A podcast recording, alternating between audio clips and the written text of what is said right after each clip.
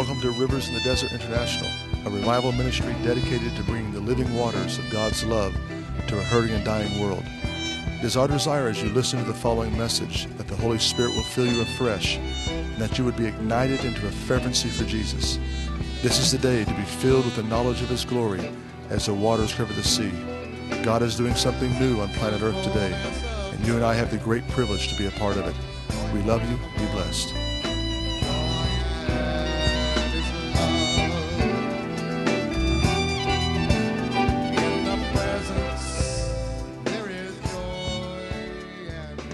Bibles to Matthew chapter 24 tonight.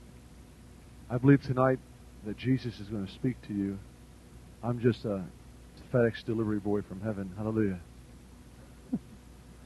but I have a message that's burning within me. And this message is for those that live in the law of liberty. Hallelujah. And I've been studying the scriptures extensively since May of this year on a subject called the mysteries of the glory. That Paul identifies seven categories of the mysteries of the unknown realm. Hallelujah. That he was made an ambassador of these mysteries. He was made a steward of these mysteries. And many of those ministries, mysteries, of course, is Christ in us, the hope of glory, the mystery of Christ and the church, or husband and wife, the mystery of um, lawlessness, the mystery of godliness, the mystery of the gospel, the mystery of Babylon. There's so many mysteries that come forth in the scriptures, but tonight I want to talk about the mystery of lawlessness. Matthew chapter 24 and verse 1. We'll be going through several passages of text tonight.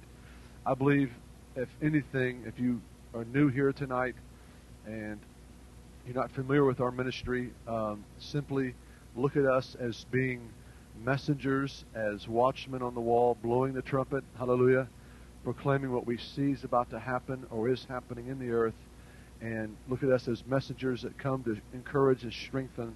Glory to God. This message has been followed with that God is speaking with tremendous signs and wonders, tremendous deliverance, tremendous fire. And so let's read this Matthew chapter 24 and verse 1. And before we begin here, I just want you to know that what we're going to read here is in red letters. Hallelujah. And it's not for our eyesight or reading pleasure. It means the King of Kings and the Lord of Lords is prophesying. Hallelujah. And that we have right now, there's an upstart, there's an updraft, there's a, uh, a fresh move of the prophetic on planet Earth right now. Christians are learning how to prophesy. Uh, we should have learned how to prophesy when we first got saved because the testimony of Jesus is the spirit of prophecy. Hallelujah. People are learning how to flow in the gifts of the Spirit like never before. There's a real emphasis on personal prophecy. Uh, there's an emphasis on people calling themselves prophets. Some of them may really be non-profit organizations. However, praise God. because the Bible says if somebody prophesies, it doesn't come to pass, you shouldn't listen to them. And uh, they should be stoned. Well, thank God we're in the New Testament. Glory to God. People are not necessarily stoned yet. But we need to really understand that when people prophesy that Y2K is going to be tremendous disasters in our society, it doesn't happen. They need to get, get up also publicly and write books and repent also publicly for things they said. Amen?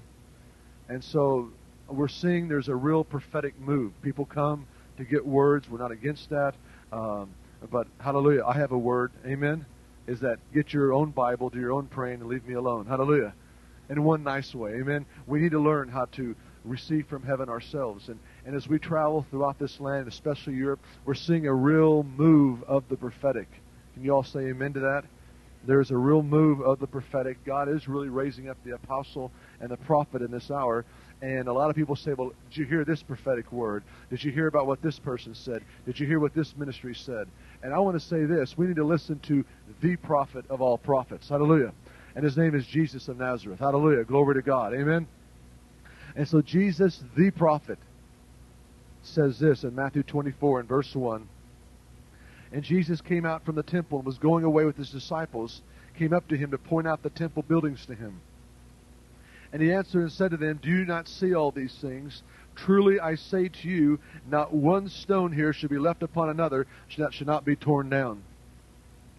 I've been in Israel. I've sat at the, the mount, the, the, excuse me, the foot of the mount, of the Temple Mount, and seen the huge excavations they've done there, and the huge, just megaton um, uh, stones that were placed by Solomon and Herod that were torn, torn down by the Roman army.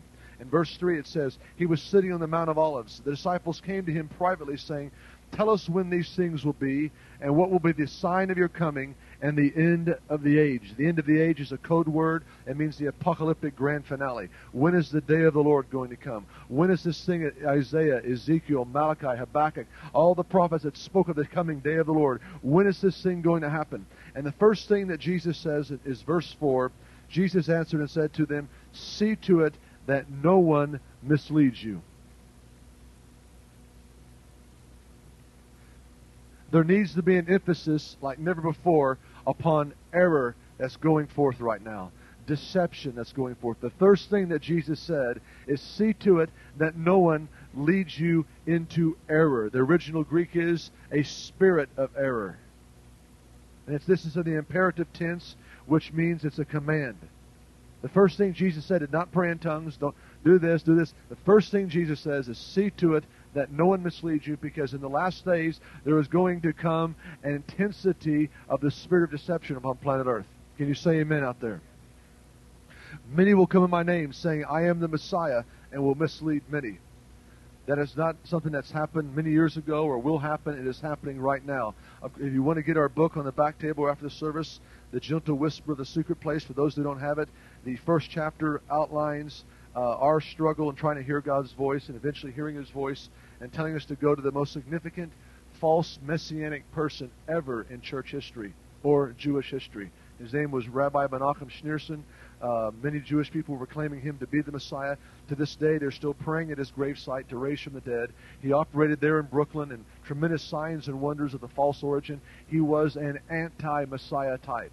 He had an anointing. It was an anti-anointing to the truth many very smart and wealthy Jewish people. Lubavitch, they call themselves the Kabod or the Glory Movement. You can hear that? The Glory Movement.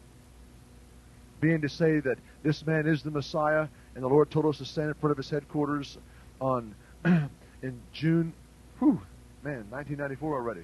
Wow, six years ago. and to blow the shofar, and tragic to say, he suffered a major cardiac arrest 60 seconds later and plunged into the depths of eternity and to this day, they're still trying to raise him from the dead. And the Lord spoke to my wife and I. He says, There's two trumpets in Joel chapter 2. The first trumpet is an alarm to my people, the Jewish people. The second trumpet is an alarm to my people that will set themselves aside and go into solemn assemblies and cry out. You came to the seat of rabbinical powers worldwide, blew the shofar.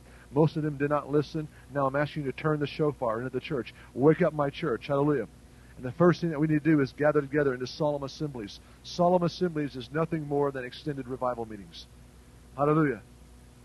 As we cry out, He'll respond from heaven, in the early and latter rain. Glory to God. Hallelujah. And so we're living in that time right now. There is false messiahs. We need to really wake ourselves up. It is like happening like never before. I don't watch a lot of TV just because God told me not to contaminate my spirit and my soul with the occult that's being just piped through like the devil just vomiting through into our, our society. I like to call it the television. And I've noticed the prophetic accuracy and the intensity in my walk with the Lord, hallelujah, and the blessings in our family are been so much more amplified by less TV time, less time I interface with our society. Hallelujah. Praise God. And as you start to pull yourself away from those things, God will begin to speak to you loud and clear.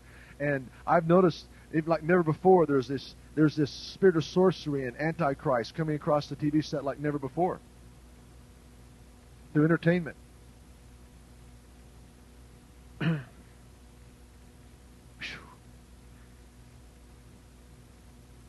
many will come in my name, saying, I am the Messiah, will mislead many.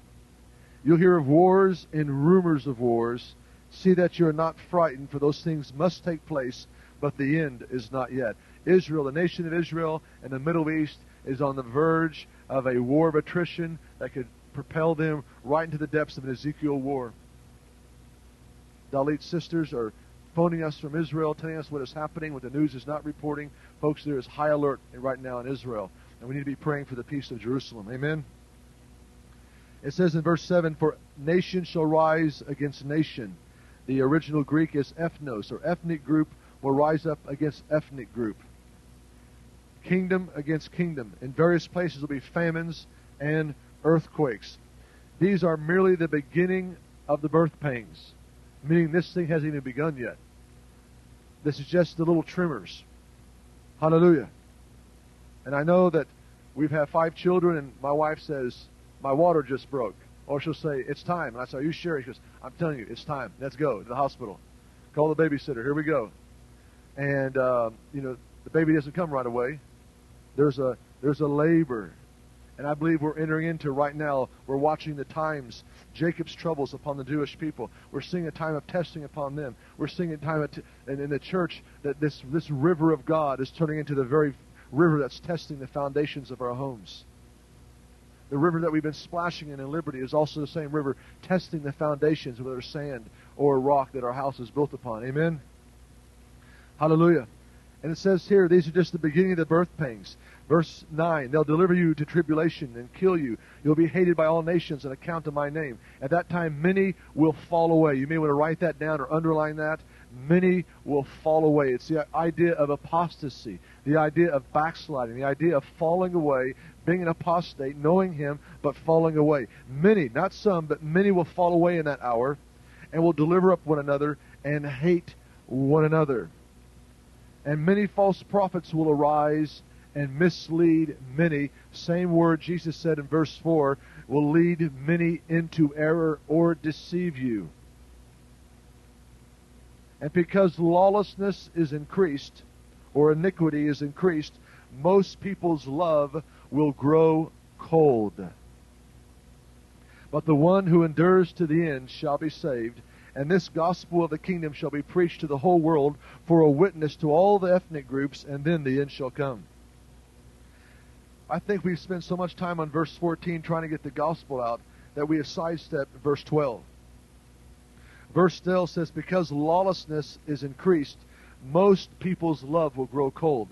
Now, I've read over that, skimmed over that. Always thought that, that was the Laodicean church. That was religious people. That was unbelievers, whatever. However, the Greek word here for love is agape. There's three types of love in the Greek language. One is eros, where we get the word erotic. That's not the God kind of love. There's phileo, where we get the word Philadelphia, which means brotherly love. You scratch my back, I'll scratch yours. Let's be friends. You know, reciprocal action. Then there's the agape, which is the God kind of love. Hallelujah.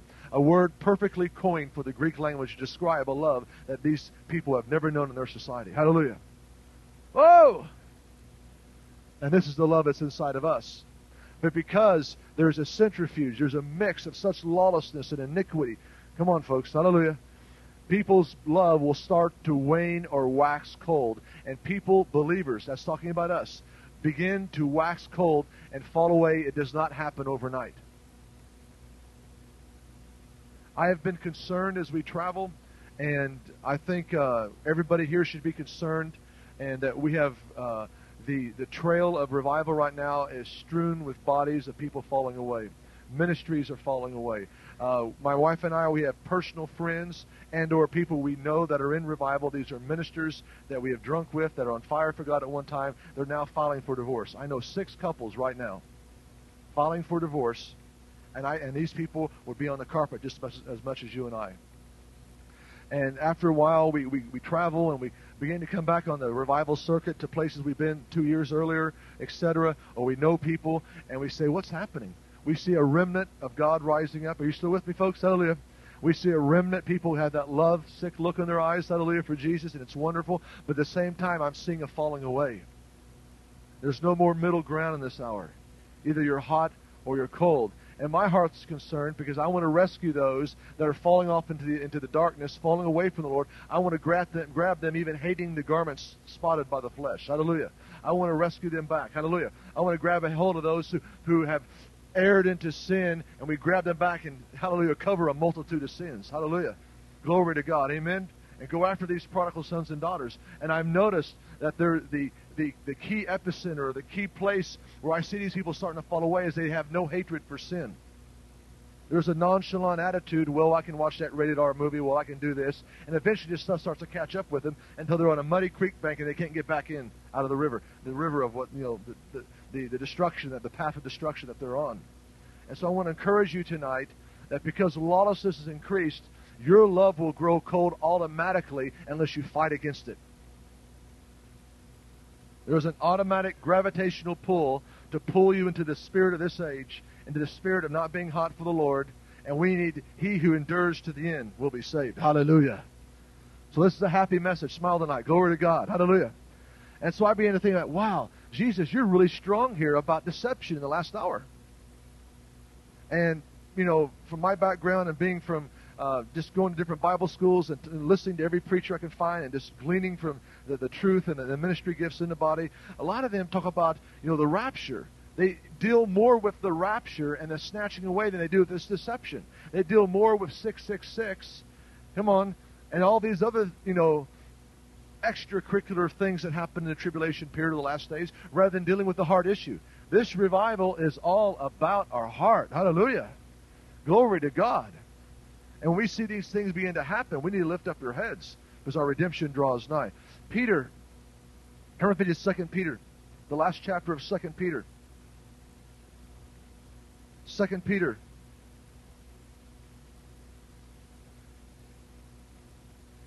Chapter 3 and verse 17. This is amazing.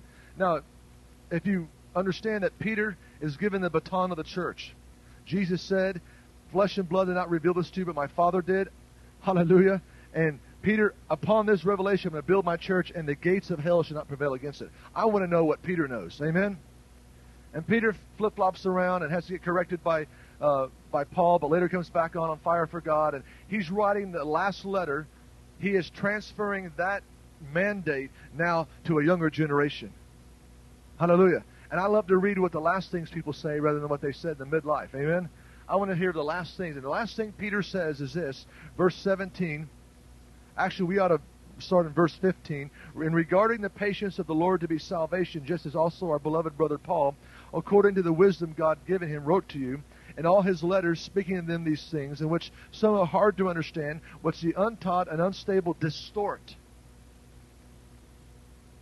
the first distortion I am seeing in this hour, in this revival, is Ezekiel 22. You can write it down. Is that God is upset with the priesthood because there's no distinguishing between the holy and the profane.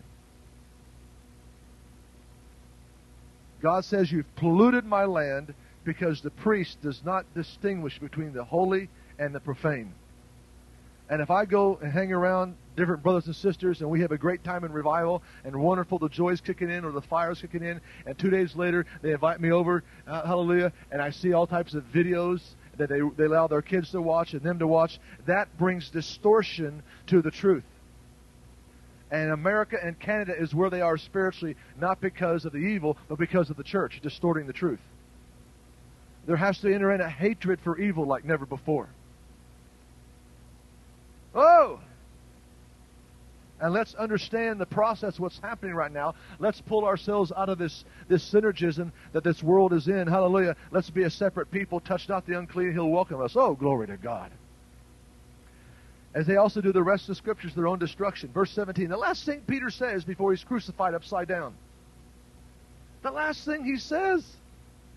You therefore, my beloved, knowing this beforehand, be on your guard. Uh, uh, uh, it's the imperative.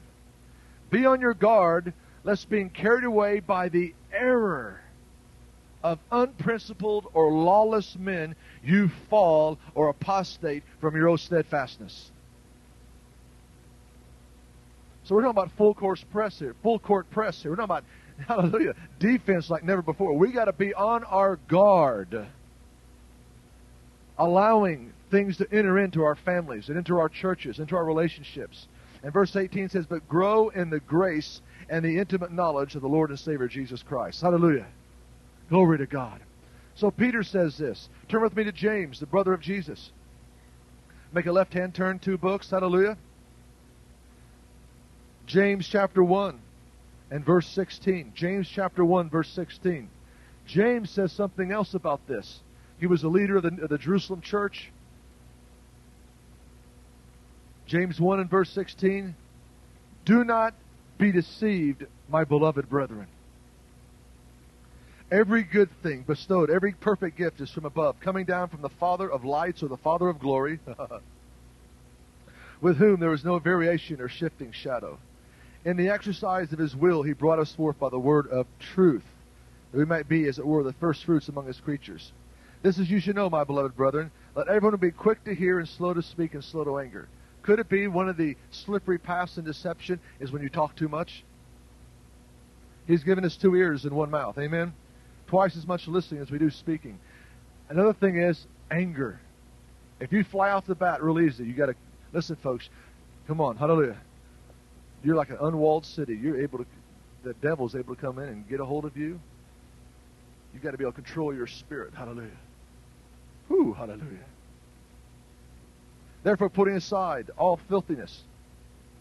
Verse 21 And the remains of wickedness, in humility receive the word implanted, which is able to save your souls. But prove yourselves doers of the word, not merely hearers, who delude or deceive themselves. We're talking about self deception here. For if anyone is a hearer of the word and not a doer, he's like a man looks at his natural face in the mirror.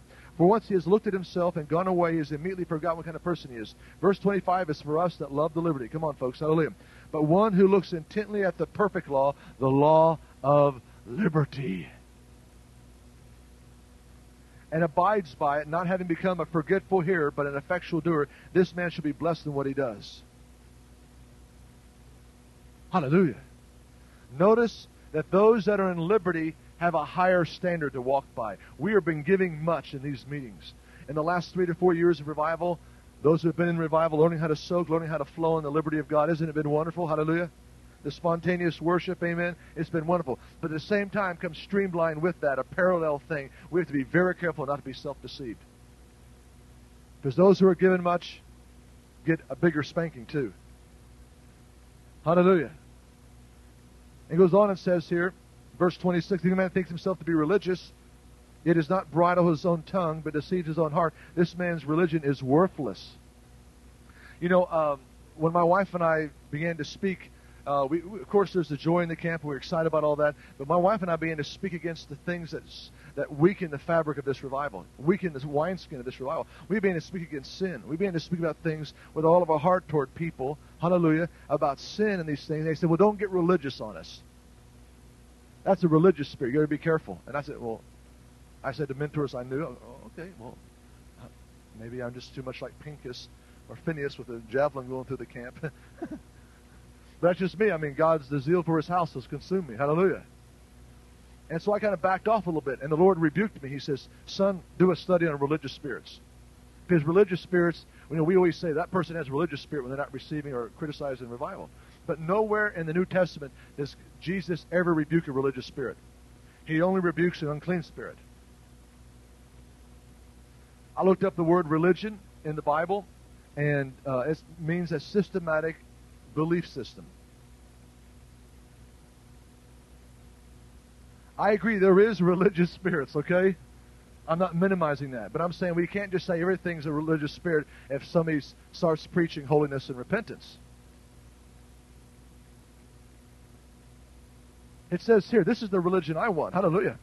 This is pure and undefiled religion, verse 27, in the sight of our God and Father, to visit orphans and widows in their distress and to keep oneself unstained by the world. I want that religious spirit, folks. Hallelujah. And I began to notice in the revival people going all out, separating themselves from the world, and I saw others that would still learn how to yield and flow in the revival began to mingle with the world system.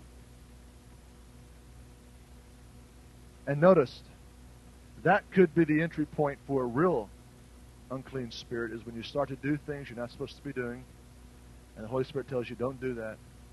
Come on. And you hear the word in church, that's only half the story. You now have to go out there Monday morning and walk it out. And if we don't listen and obey what we've heard, hallelujah, we get self deceived. And so I began to hear this stuff, and God begins, is beginning to warn me to share these things. And turn with me to Second Thessalonians, where this same concept of deception is used. And I don't know about you, but uh, my heart's concerned. I love Christians. I love the church. Second Thessalonians chapter 2. That was all intro for what I'm going to share with you now. Hallelujah. I began, and, and of course, you're in a local church setting, you may not see it as much. Perhaps you have pastors. Um, but I'm concerned when I see people that were on fire for God not on fire anymore. I'm concerned when I see people that have great potential for God, they're going to a seeker sensitive type service or they're going to evangelical type service because the fire and the, the heat in the kitchen is too hot for them right now. I'm concerned when I see people on fire for God but suddenly falling away into hideous sin like never before. And so I began to ask the Lord, and I've seen it increase very much. I've seen in, in, an increase in the apostasy in the church. And this is a warning tonight for all of us to hear. It says here in chapter 2, in verse 1, Now we request you, brethren, with regard to the coming of our Lord Jesus Christ and our gathering together to him, that you may not be quickly shaken from your composure or be disturbed either by a spirit or a message or a letter from us as to the effect that the day of the Lord has come. Let no one in any way deceive you. Same Greek word that Jesus said. See to it that no one deceives you. For it will not come unless the apostasy comes first and the man of lawlessness is revealed, the son of destruction. What is apostasy? It means the falling away. Jesus is not coming back. And let me add this also. The Antichrist is not going to be revealed in planet Earth until first there's an apostasy within the church.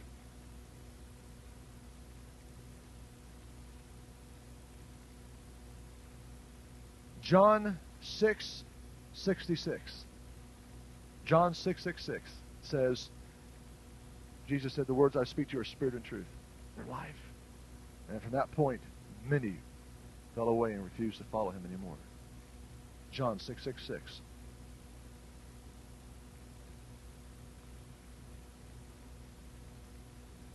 Verse 4 Who opposes and exalts himself above every so called God or object of worship. So he takes his seat in the temple of God, displaying himself as being God. Do you not remember that while I was still with you, I was telling you these, these things? And you know what restrains him now, so that in his time he may be revealed. And this is one of the mysteries that we need to fathom tonight, brothers and sisters. Keep your hearts open, okay? If God begins to convict you about certain things, just get it right. Amen? Hallelujah. Just turn the dial in your heart to self cleaning. Hallelujah. Glory to God. It says here, verse 7 For the mystery of lawlessness is already at work. Only he who now restrains will do so until he is taken out of the way.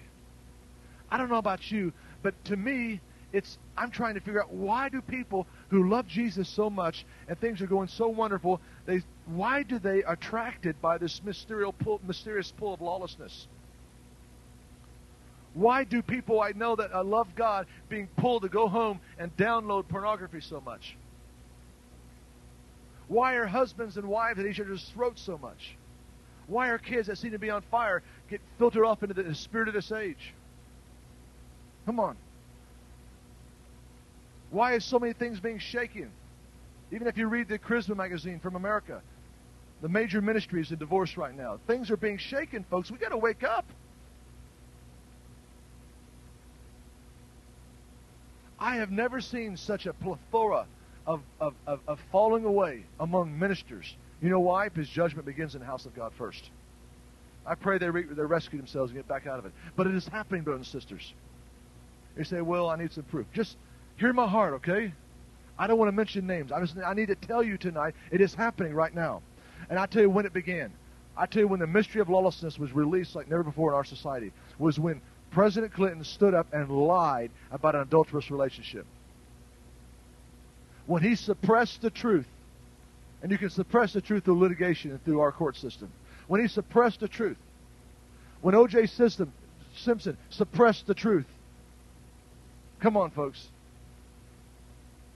when our system allows people to suppress the truth, and then he knew when public favor was around him, he went ahead and confessed it. When he confessed it, it released a spirit of lawlessness in our society.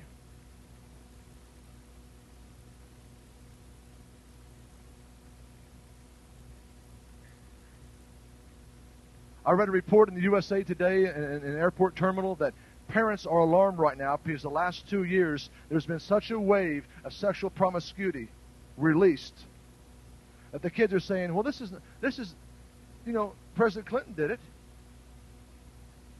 Come on." When I saw that on TV, when I saw him confess what he did, I started crying in my spirit for our nation. I started crying for the world. You know why? Because he is a leader of the free world. Suppress the truth. It has released a spirit of lawlessness. It has reached a thing where there is no more law. The highest law abiding citizen becomes lawless.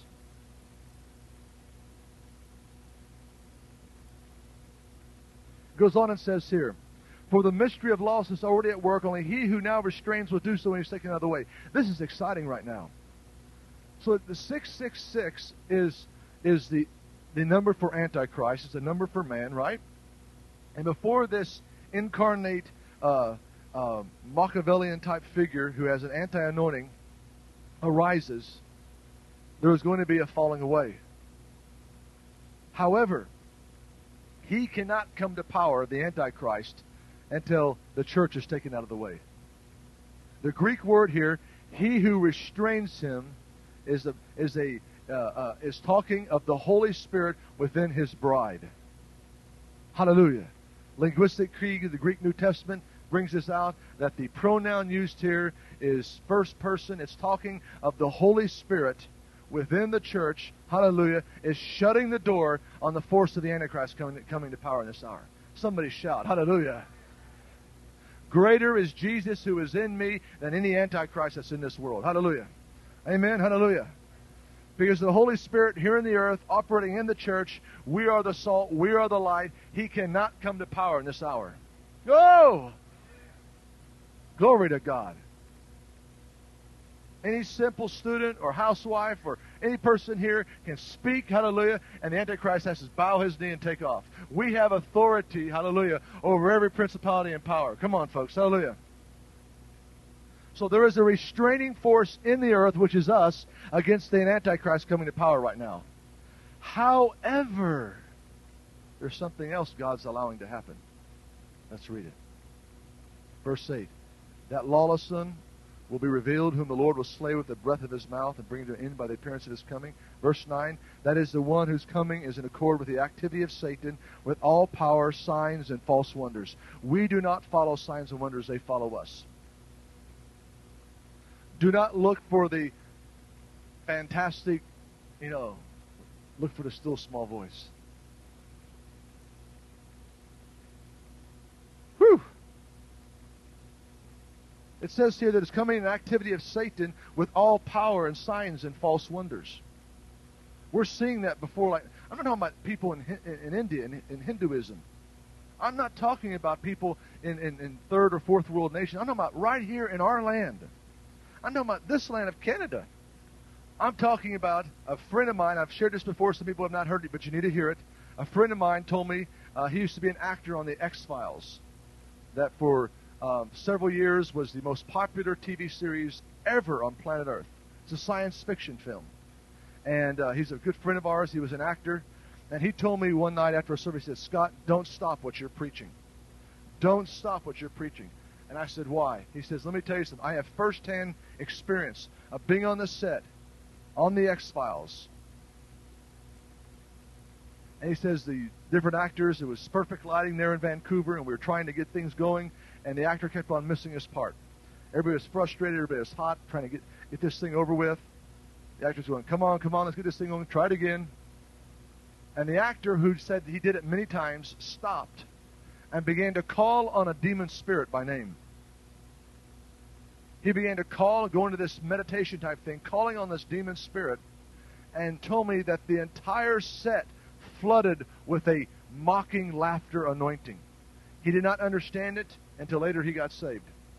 He says there was this, this anti anointing came in where everybody began to laugh. All the camera crew, all the sound crew, all the audio crew, everybody began to laugh and mock, slap happy type laughter.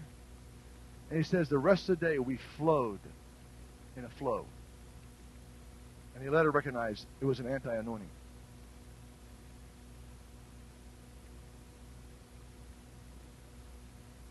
And that is what's being piped into, into the living rooms of our society. In the same way the anointing of God breaks bonds, the anointing of the evil one binds people up. Kids can't, can't sleep at night because their parents let them watch this garbage. Spirits, Ritalin is not the key. Kids are drugged out on Ritalin, one molecule away from cocaine. Because our society doesn't know how to deal with this stuff. Science fiction is, is a camouflaged attempt of the Antichrist to desensitize our culture for a visitation of alien spirits. If you watch a lot of science fiction, don't say I didn't warn you. We really have seen nothing yet what's about to come out. It's not about E.T. and I Dream of Jeannie and all these little things that we watched when we were growing up and all this simple, you know, the false kingdom, the magic kingdom, and all these things. These were just little baits along the road, you know, just to go up until people's resistance level to try to contact this dark realm. Now it's full blown. Come on, folks. It is full blown like never before. It's going to even get worse. Until eventually, people will think they're aliens coming. It's not. It's the spirit of the false prophet and the Antichrist. That's our society is being prepped for a desire to recontact the fallen realm.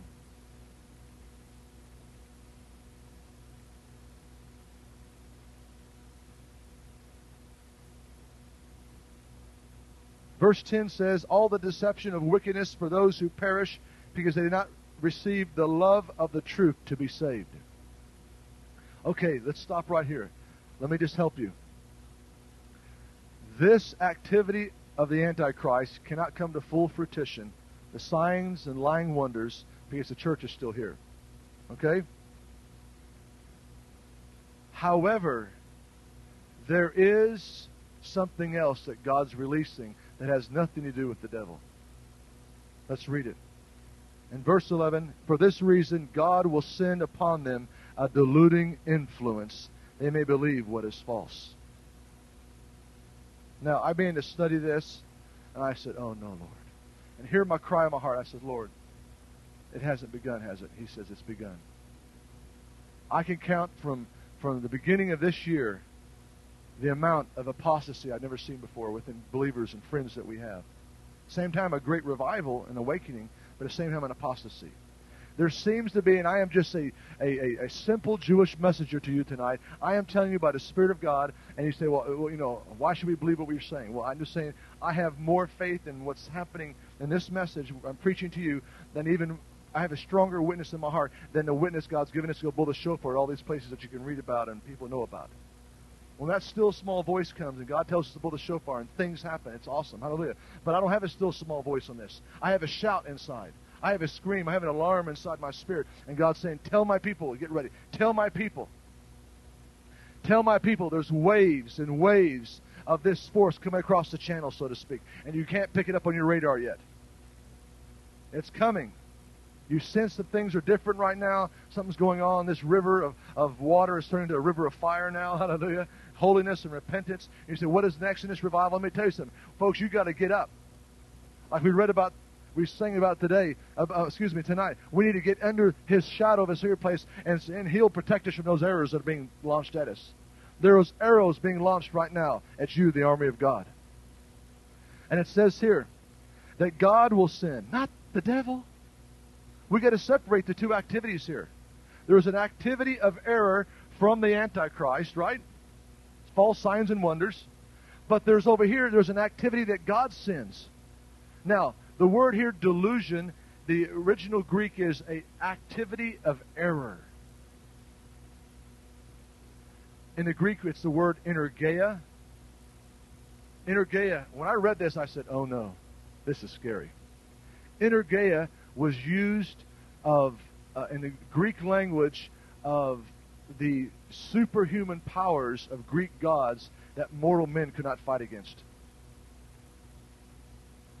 Meaning that God, not the devil, before all this stuff starts to eclipse, is going to send first of all upon his church and then the world he is going to send an activity of error, a superhuman power that you and I cannot resist.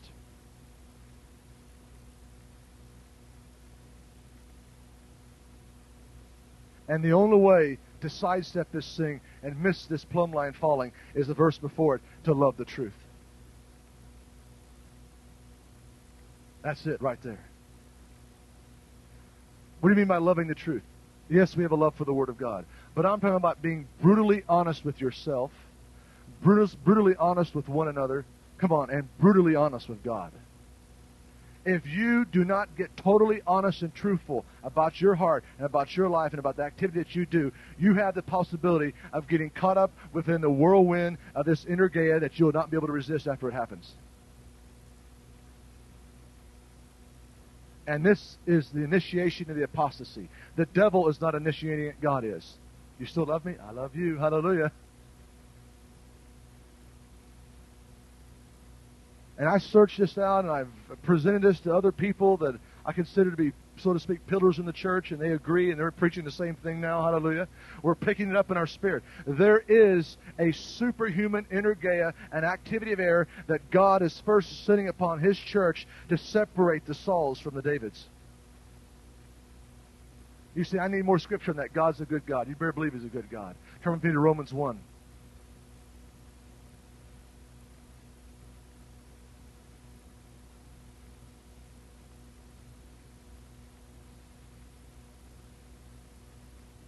Romans chapter 1 and verse 18. For the wrath of God is revealed from heaven against all ungodliness and unrighteous men who do what? Suppress the truth.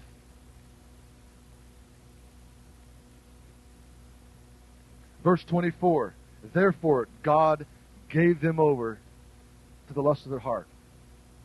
You wonder why so many sodomites are coming out of the closet? I guarantee you why. Because God's giving them over to it. God's giving them over to it.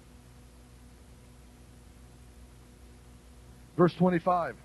They exchanged the truth of God for a lie. Verse 26. For this reason, God gave them over. Not the devil. God gave them over. You say, well, who, you know, were homosexuals, they, are they born that way or is it a spirit? It's definitely a spirit. But it's definitely the work of God also. God gave them a spirit of error to dishonor themselves among one another. It's not a genetic thing, it's a spiritual thing. Think about it. Turn with me to 1 Kings 22. These are scriptures that it's very hard for some people to reconcile. They say he's a good God. He is a good God. You say, well, how can you reconcile some of these things that God does? Well, we can, I think we can understand it now. Amen? These are scriptures that I, I, I, used to gloss over. I used to be a major in the, in the goodness of God. Hallelujah. I thank God for it. Amen. But I can't hold back talking about His other side. Behold the goodness and the severity of God. First Kings. Let's actually begin in chapter 21. And verse 17. Then the word of the Lord came to Elijah the Tishbite, saying, Arise Arise, hallelujah. Go down to meet Ahab, king of Israel, who is in Samaria. Behold, he is in the vineyard of Naboth, where he's gone down to take possession of it. You what Ahab did? He was so demented, he called for a fast and had two worthless men sent next to this owner of this vineyard and took him out and killed him. And Elijah got a word from God saying, Go down to Ahab. Go down to this murderer.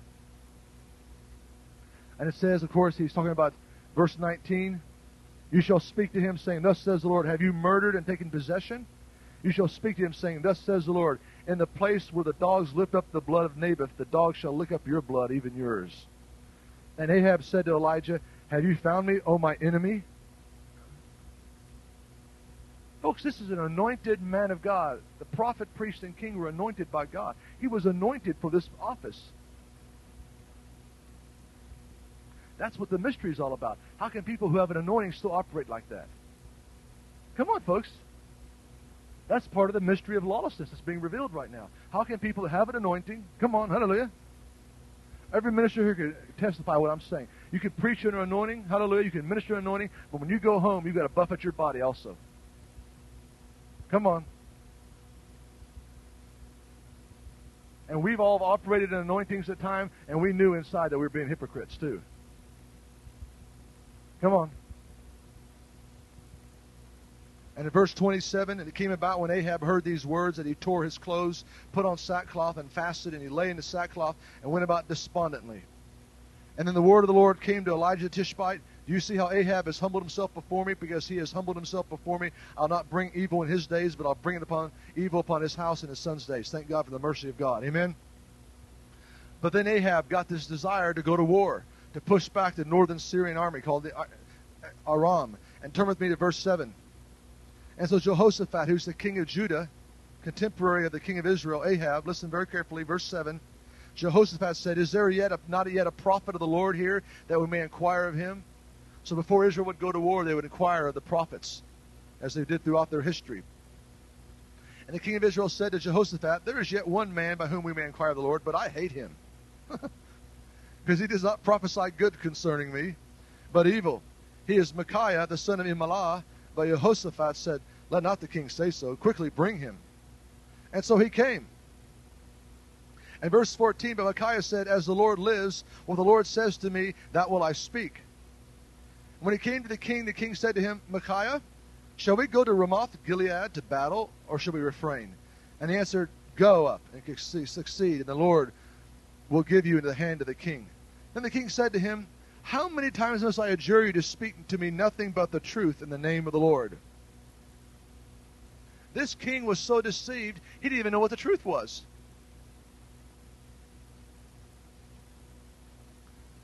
And it talks about here, verse 17. So he said, I saw all Israel scattered on the mountains, like sheep with having no shepherd. And the Lord said, These have no master. Let each of them return to his house in peace. And the king of Israel said to Jehoshaphat, Did I not tell you that he would not prophesy good concerning me, but evil? And Micaiah said, Therefore, hear the word of the Lord. I saw the Lord sitting on his throne, and all the host of heaven standing around him on his right and his, on his left. And the Lord said, Who will go down and entice Ahab to go up and fall at Ramoth Gilead? And one said this one, and this one said another. Then, this, then a spirit came forward and stood before the Lord and said, I will entice him. And the Lord said to him, How? And he said, I will go out and be a deceiving spirit. He said, We just read James 1. There's no shadow of turning in God. Behold, every good and perfect gift. I, this is what we call the mystery of lawlessness. I don't understand the mystery of iniquity. We see bits and pieces of it. But God actually sends a spirit, a deceiving spirit, to lie out of the mouth of Holy Ghost prophets, to tell them to do something. Verse 23 Now therefore, behold, the Lord has put a deceiving spirit in the mouth of all these prophets, and the Lord has proclaimed disaster against you. Very interesting, isn't it? We don't have the time tonight, but it talks about in 1 Samuel and other chapters about that David, that he would go and play the harp because a deceiving spirit from God came upon Saul. And there's a teaching that's been filtrated throughout the church the last 20 years that it says that where God says, I'll not allow these things to happen to you, uh, there's no causative verb in the Hebrew. It says, I will put these on you. I will put this on you. They say, well, God, well, God, you know, his disobedience allowed this evil spirit to come. Wait, wait, wait, wait. The Bible is very clear. The Bible says God sent a deceiving spirit upon Saul. Why? To separate Saul's self serving anointing that he had for his own kingdom to separate it and to raise up David, a man after his own heart. Meaning God initiated the falling away of Saul.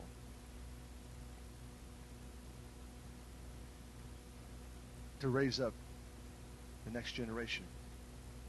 Could it be we're living in an hour right now that the plumb line is dropping and there's tremendous anointings, tremendous services we're experiencing? God is dropping a plumb line to separate the Sauls from the Davids from those who have their own agenda and, and own kingdom building and those that want to build God's kingdom God after God's own heart. Isaiah chapter 6, we don't have time to read it. Isaiah chapter 6, Isaiah saw the Lord high and lifted up. The angel came with a tongue, right? Cleansed his lips, right?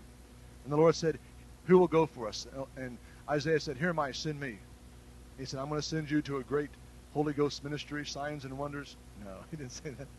He said, I'm sending you, and I want, I want you to preach a word that they won't understand, that their eyes become darkened, their hearts become dull, their ears they can't hear unless they turn and repent. Matthew 13, Jesus said, It's been given to you to know the mysteries of the kingdom. But to those I speak in parables, that the words of Isaiah may be fulfilled. Go to this people. Jesus spoke in parables not as a cute literary genre of ancient Israel. He spoke in parables purposely to confuse the proud and, and those that would not enter in, so the simple could enter in. Could it be that we're calling God, God send the glory, and God's purpose for sending the glory is to separate, initiate a falling away and a rising up? Come on, folks. Hallelujah. And so I started studying this and so on. Oh, no, it's happening. It's happening. I can see it. It's happening. Turn with me back to Second Thessalonians chapter 2. Let's now see how we can get out of this mess and sidestep what God's doing right now and not be a part of that group. Amen. Be a wise virgin. Amen. Chapter 2 and verse 10 says, They did not receive the love of the truth to be saved. The love of the truth to be saved. I want you to hear, I love you guys. Hallelujah. We feel connected with you and all that God's doing with you guys. And I must share this very deep from the very very marrow of my being. I can feel it so deep inside. We must become totally honest with one another. Totally honest with ourselves and totally honest with God in this hour. If not, we could be self deceived and begin a downward spiral into apostasy.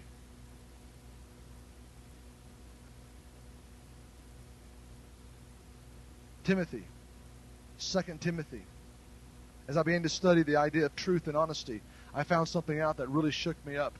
2 Timothy chapter 4 and verse 1. Please turn with me. 2 Timothy chapter 4 and verse 1. I solemnly charge you in the presence of God and Christ Jesus, who is the judge of the living and the dead, and by his appearing in his kingdom, preach the word.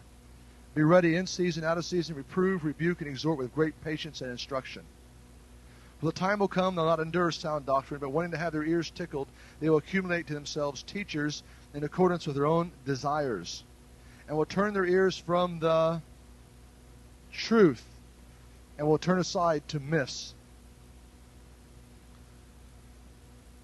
I heard the Lord speak to me very clearly. He said, Son, you're very close to this. Lord, we're doing thousands of revival meetings, three to four hundred a year. I mean, we're, we're in church more than we sleep sometimes. And he said this to me. Look at this back here, verse 2. Reprove, rebuke, and exhort. Let's dissect this real quick.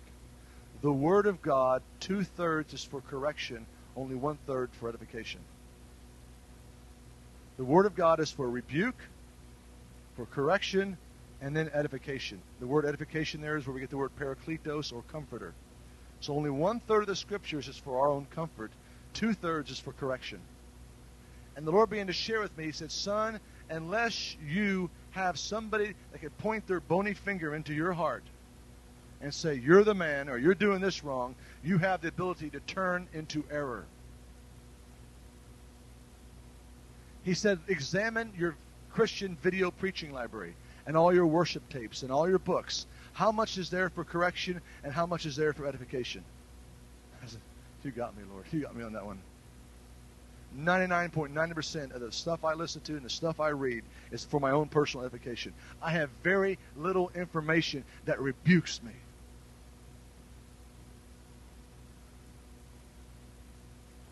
And unless I have that check and balance in my life, I could fall into deception and then begin to accumulate to myself teachers in accordance to what I want to hear.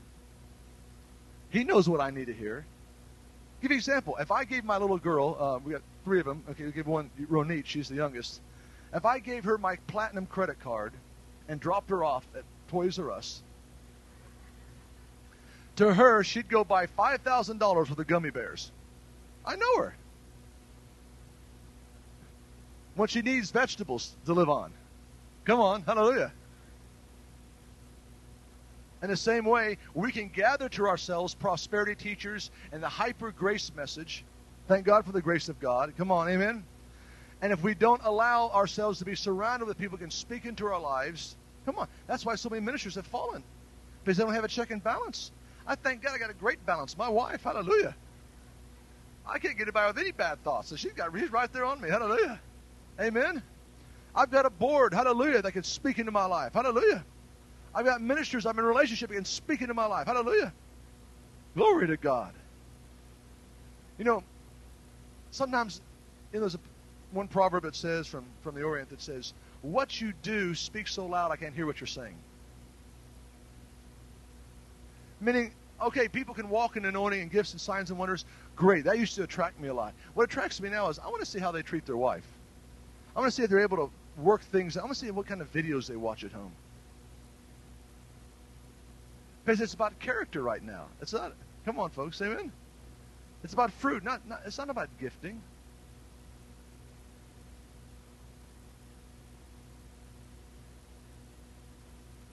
And I've mentioned things to you about, you know, revival, people that preach liberty, and I go to their house and I see, you know, I see thousands of rated R videos. Folks, I am not kidding to you. If I told you some of the things that I know what goes on in the inner circle, you'd be totally shocked. You say, well, Scott, preach it harder then. Hallelujah. I don't let those folks lay hands on me. I don't want their anointing. I don't want the anointing that Samson had. Your Bible says that, you know, bad company corrupts good morals. You got to be really careful in this hour. You need to also put yourself in a position where people can speak into you. Amen. The Holy Ghost is a truth serum in this hour.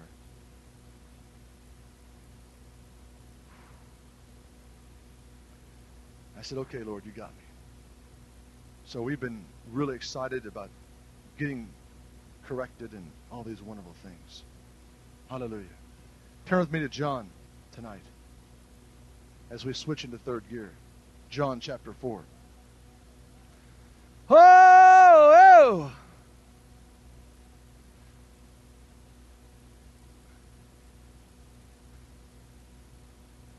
Now, there's a mandate on us right now the Spirit of God spoke to me and says the next wave of churches will not be called Word of Faith, but they'll be called Word of Truth.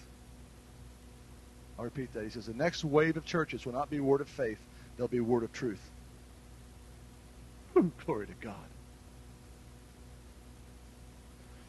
It says in Timothy chapter 2, chapter 3, 1 Timothy, don't turn there, I'll just record it to you. It says, The church is the pillar and support of the truth. It's not the building, it's us. Is there truth out there in the politics of Canada? Is there truth? is there truth out there in the corporate world? Where is the a bastion of truth? Us. Hallelujah. We've misplaced the power of truth. We can walk in an element of truth and honesty that people fall under conviction out there. There's going to come an awakening of truth and honesty in our society where people start falling down and going, you know, I'm going to, I, I got to go and confess that robbery I did 10 years ago. Come on, I got to go search out my wife and find out where my kids are and pay back all that, that you know, back uh, um, alimony payments I haven't been paying. Come on, I need to go to that person and tell them that they rubbed me wrong. I've had this against them. I need to repent to them. Come on, folks. Come on, hallelujah. Hallelujah. That's the awakening we're looking for. Oh, and the Lord spoke to me that He is looking for in John chapter 4. Hallelujah. Glory to God. Verse 23 An hour is coming and now is when the true worshippers shall worship the Father in spirit and in truth. Now, many of us have probably come out of evangelical backgrounds and where we sang a lot of unbelieving hymns, you know. And so we say, okay, we're worshiping in spirit and truth now. We're putting a lot of scripture into our songs now. Well, that's part of it. But let's try to, because the truth can we get used to that word. Let's say this word. The Father is looking for those to worship Him in the windward ways. Hallelujah. Whew, hallelujah. And in total honesty. We are learning how to worship God in spirit and truth. I love coming to, to these services with these guys and the churches that come together and the musicians, the Levites that God's raising up here. I love it. Hallelujah. Let's go to the next level now. The next level of worship is going to be spirit, which we're learning how to do, and truth. Jesus said, I am the way, the truth, and the life. Those are the three doors into the t- t- tabernacle. He's the way into the outer court. He's the truth into the holy place. And he's the life, the resurrection power of the Holy of Holies. Glory to God. Woo! He wants us to worship him in spirit and in honesty. You know what it says in Psalms? David says, You desire truth in the inward parts. Righteousness and truth is the foundation of your throne. You know that your spirit tonight is lapping this up like a man that hasn't drinking for 10, 10 weeks in the desert. I can feel it. Your spirits are lapping up truth. Our spirit desires truth. Our spirits are thirsty for truth because there's so much half truth and so much, you know, everything from advertising to everything out there. There's so where, our spirits are pelted so much with half truths and lies. Don't you feel your spirit vexed when you watch the election process in this country and other, in our country in America? Our spirits are vexed by the lawlessness, by the, the half truths, the lies, the spin doctors. Hallelujah. Oh! Glory to God. Hallelujah. Whew. Look at Luke chapter 4 now. As you turn to Luke chapter 4, let me explain to you that his name is mentioned more times in the Gospel of John, not the Holy Spirit, but the Spirit of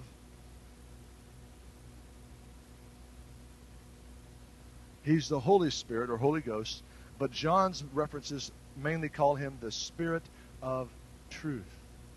The Spirit of truth will lead you into all truth. Ooh, hallelujah. Don't you know what truth is when you go shopping and look at the price tag and say, I want to know the truth on this? Is this retail or is this just above your cost? Come on, hallelujah. Come on, amen? I, t- I believe we can walk in the spirit of truth so much that we can get wholesale prices. Oh, glory to God.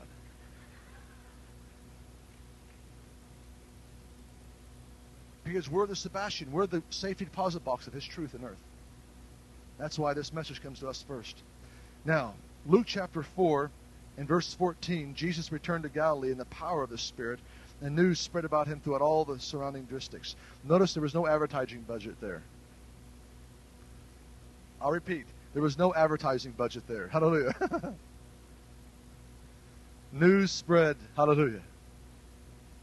And he began teaching in their synagogues and was praised by all. Notice the word praised. He came to Nazareth where he had been brought up. It was his custom. He entered the synagogue on the Sabbath and stood up to read. And the book of the prophet Isaiah was handed to him. And he opened this book. which was actually no book. It was a scroll. The scroll. He unscrolled the scroll. And found the place where it was written, The Spirit of the Lord is upon me because he has anointed me to preach the good news to the poor. He has sent me to proclaim the release to captives, recovery of sight to the blind, to set free those who are downtrodden, to proclaim the year of Jubilee. Hallelujah. We have emphasized the anointing so much, but the anointing is only quoted in one place in the Old Testament that it breaks the yoke. However, Jesus said in John 8, you shall know the truth, and the truth shall liberate you or set you free. As we make the slight adjustments in our heart to be totally honest with Him, with ourselves, and with one another, totally, brutally honest, hallelujah, we're going to see a wave of authority, ooh, hallelujah, a wave of setting the captives free like we've never seen before. Come on, folks. Come on, hallelujah. We're first starting to step into this. I'm starting to see it now. Hallelujah. Well, there's, there's, there's this zeal for his house, and we have a hatred for wicked, wickedness and a love for righteousness. And he baptized us in the oil of joy. Hallelujah. It's wonderful. Hallelujah. And now we just want to be truthful about everything. Glory to God. Hallelujah. And it's, it's awesome as we fathom our hearts and, and be honest about the speed limit and everything. Hallelujah. In Georgia, we have these those drive-through toll areas where you could buy a little uh, uh, LCD uh, magnetic thing you put on your windshield and you just drive right through, you know. You don't pay the 50 cent toll, you know. It's express lane, you know. And we drove through on the way to the airport to come here, and the green light didn't go off. And we went through, you hear the bell, ding, ding, ding, you know, ring behind us. They're you know, flashing their license plate with their video camera, you know. And I said, honey, as soon as you, as soon as Thanksgiving is over, call them on Monday morning and just tell them that our thing's not working. Where most people would drive through back and forth until they send me the bill. Come on now, come on, hallelujah. The Bible says, provide all things honest in the sight of men. I love to obey the speed limit. Hallelujah.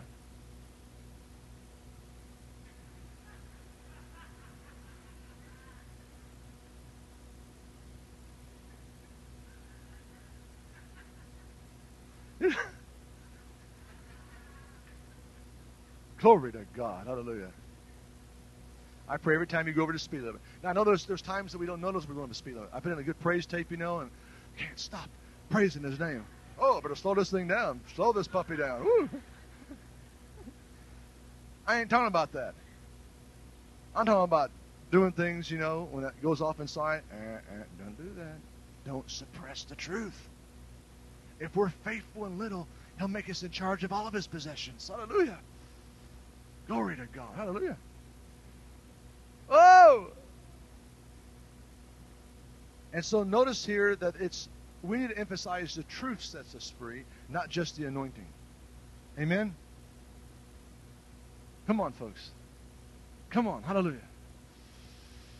Now, verse 20, he closed the book, or the scroll, gave it back to the attendant, and sat down, and eyes of all the synagogue were fixed upon him. And he began to say to them, Today the scripture is fulfilled in your hearing. And they all were speaking well of him, wondering at the gracious words that were falling from his lips, saying, Isn't this Joseph's son, Ben Shali? Just picture the good Jewish mamas there. Come on. It's a small community. They know the story about the wise men coming. They know the story of what happened to Herod and all the babies being killed and them having to flee to Egypt. Come on, folks. They know the story why this boy doesn't cuss, why he doesn't fight. Come on. They know about him when he delivered the, the you know the, the, the, their table, hallelujah, that he refinished for them. Come on, folks. This is Joseph's boy. So wonderful. He's such a mensch. Mm,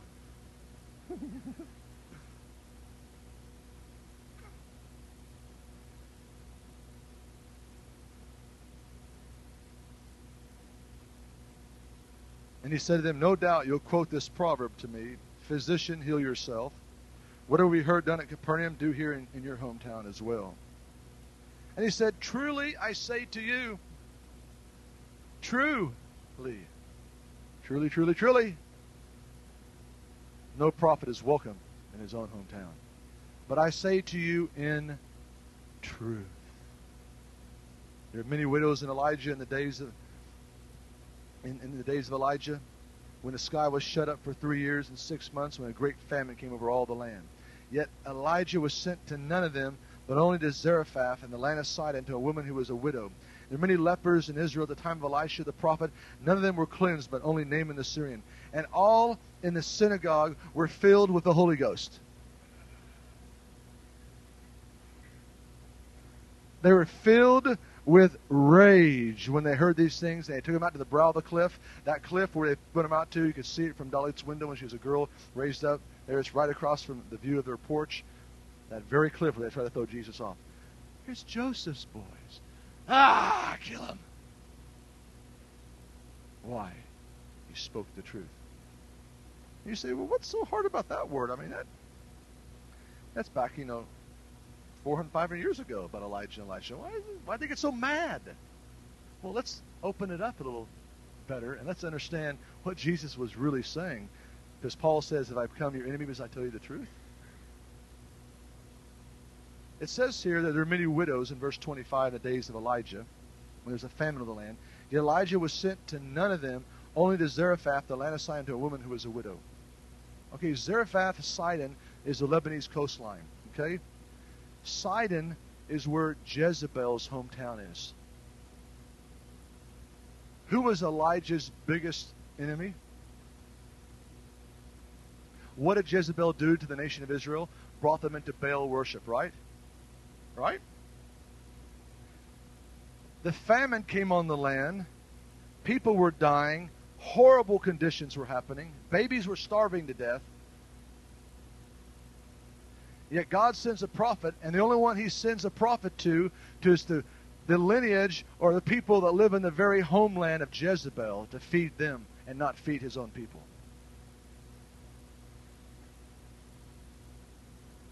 God sent the miracle of provision and raised the widow's son from the dead for the purpose that they could continue infiltrating Baal worship into God's people. Come on, folks, don't look at me like that. Come on. God fed their enemies and not them. Because they had backslidden so far into spiritual adultery that God says, That's it. We need to wipe them out. I need to bring destruction upon these people, and eventually I'll come back and revisit them. So God sends a prophet not to his hometown, not to the people that God had made covenant with, but, but they've, they've committed adultery spiritually. He's been sent to the very homeland of Jezebel. And these people were so self righteous against Jezebel, they didn't recognize that God allowed this Baal worship to be infiltrated into the land because there was such spiritual adultery. Look at the next verse, it's even crazier. Verse 27 There were many lepers in Israel at the time of Elisha the prophet, but none of them were cleansed but Naaman the Syrian. Who was Naaman the Syrian? Naaman the Syrian was the general of the army that later came in and destroyed the ten tribes' capital, Samaria. Israel had backslidden so much. The ten tribes were worshiping at Dan and Bethel in these ungodly places and weren't going to Jerusalem. You don't know about Samaria, okay? when Amos and Hosea, these guys are sent to prophesy against those places. These are contemporaries of Elisha. God says, that's it. These people have backslidden so far and have, and have, and have turned into adulterers so bad that the only way I can deliver them is to destroy them and send them off into captivity. And I'll purge them in captivity. They'll come back humbly back to Israel. I pray, folks, it doesn't happen to Canada and America. Listen, folks, we can't be in a, in a sleazy grace delusion. They, our countries are spiraling out of control. The vote shows it. Now, unless we have an awakening, we're going the same course that these other empires. Somebody's got to wake up. Hallelujah. Go against the grain. Hallelujah. That's what we're doing. Naaman the Syrian is the strategic general that's in charge of the Syrian forces that came down and destroyed Israel's capital. Elisha was only sent to heal one man. He was sent to heal the very man that was going to holocaust God's people. That's why they wanted to kill Jesus. You know what the Syrians would do to the Jewish people? The Syrians were the worst human rights you could ever imagine in history. I'm talking about folks, they did things to their prisoners and their captives the type of torture that they did, they purposely did it to bring fear so other people wouldn't rebel against their lordship over their lands. Nebuchadnezzar was much nicer. He would take the people to Babylon and still let them stay back, the simple people, and, and do the vineyards. But the Syrians came in, they totally took all of Israel and threw them throughout the nations. All the diaspora, people, my background, from Russian, German, Jewish background, that diaspora, the ten tribes up into Europe, came because Naaman a Syrian did it. You understand, folks, what I'm saying? No wonder the people got so mad.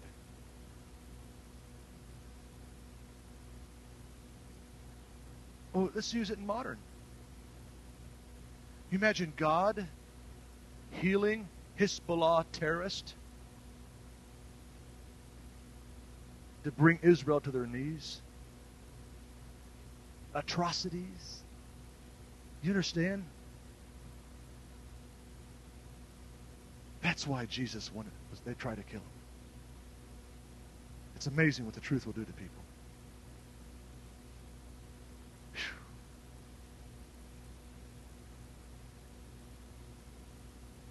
Turn with me to John.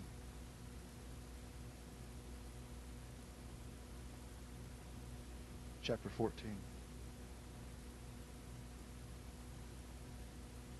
Glory to God. Unless we have a total abandonment of love, of truth, and honesty, we will hate the truth.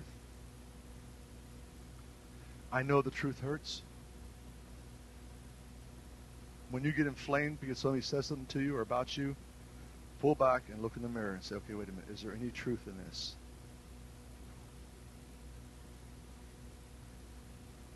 If somebody gets in your face and say, listen, you know, you're doing this, listen. Just don't get up and go to the next church. Come on, folks. The purpose of the fivefold ministry gifts, the Bible says, is for the equipping of the saints. As we read this morning, the Greek word for equipping is setting of a broken bone. You don't get up there and punch out the physician, or the orthopedic specialist, because he's resetting a bone that's been broken. Come on. What you do is they take anesthetic and let him do it. Come on, hallelujah. And if you know you have character flaws, that you fall into sin easy, you have these problems, submit yourself, hallelujah, to people that can reset that bone in your life. Hallelujah. And don't get mad at them if things get hairy and kind of ugly every once in a while, okay? Oh, thank you for your enthusiasm tonight, folks. Hallelujah. Glory. Hallelujah. now, we come over these speed bumps of character testing, we can get to the place, hallelujah, that we'll hear. Ooh, hallelujah. Turn with me to John 14 and verse 16. And I'll ask the Father, and he'll give you another helper, and he may be with you forever, the Spirit of truth. Glory to God. Chapter 15, verse 26. When the helper comes, who I'll send to you, that is the Spirit of truth. Look at verse verse 7 of chapter 16, verse 7. I tell you the truth, it is your advantage I go away, for I do not go away, the helper shall not come to you, but if I go, I'll send him to you. And when he comes, he'll convict the world concerning sin, righteousness, and judgment. Ooh, glory to God. You didn't understand why I said this morning that seeker sensitive services are birthed out of the spirit of hell? This is not a seeker sensitive ministry the Spirit of God does. Come on, folks. We need to be Holy Spirit sensitive, not seeker sensitive. The best way to probably love somebody is to offend them sometimes. Hallelujah. Open rebuke is better than silent love. Amen. Faithful are the wounds of a friend. Glory to God. Hallelujah. It says here in verse 13, but he when the Spirit of truth comes, He will guide you into all of the truth. For He will not speak on His own initiative, but whatever He hears, He will speak and will disclose to you what is to come. Glory to God. Every area of life. How about the stock market? Hallelujah. He'll show you what to invest in, some penny stock. Hallelujah. That 10 years from now could be Microsoft. Oh, shakabahaya mahatai. Amen? Oh, the potential is incredible if we'll just go ahead and go through it. Shikama yeki buhote. Look at John chapter 18 and verse 37. Hallelujah. this is exciting, isn't it? I'm telling you, this next revival is the revival of truth or this next wave. It's an awakening of truth. That's what happened in Finney's days. The people fell down and bawled and wept and groaned in the streets. In a 50 mile radius around certain cities, people would come on horseback and feel the conviction of God. Truth, that's the Spirit of God. He comes not to comfort only, He comes to convict the world of truth. Anybody get convicted today? Hallelujah. and that's what the enemy wants to do take the, take the teeth out of the gospel message. Stroke everybody the right way. We have a growing church, yeah. Our church, we're in our second building program. Oh, look at the offerings, nickels and noses, everything's great.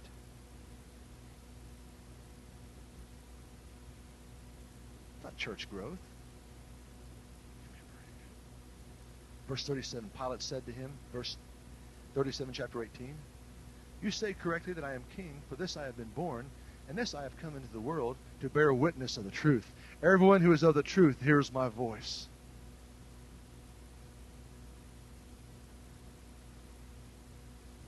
Look at 1 John with me. Turn with me to 1 John. Or if you just want to sit back and marinate and buy the tape, I'll read it to you. It's a joy to feed you filet mignon tonight. Hallelujah.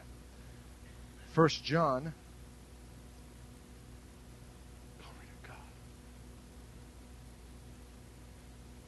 ver, uh, chapter 2 and verse 18. Children, it is the last hour, just as you heard that the Antichrist is coming. Even now, many anti anointed ones any, have risen. This we know is the last hour. If it's the last hour back then, how much more today? They went out from us, but they were not really of us. For they had been of us, they would not have remained with. They would have remained with us. They went out in order it might be shown that they were not all of us.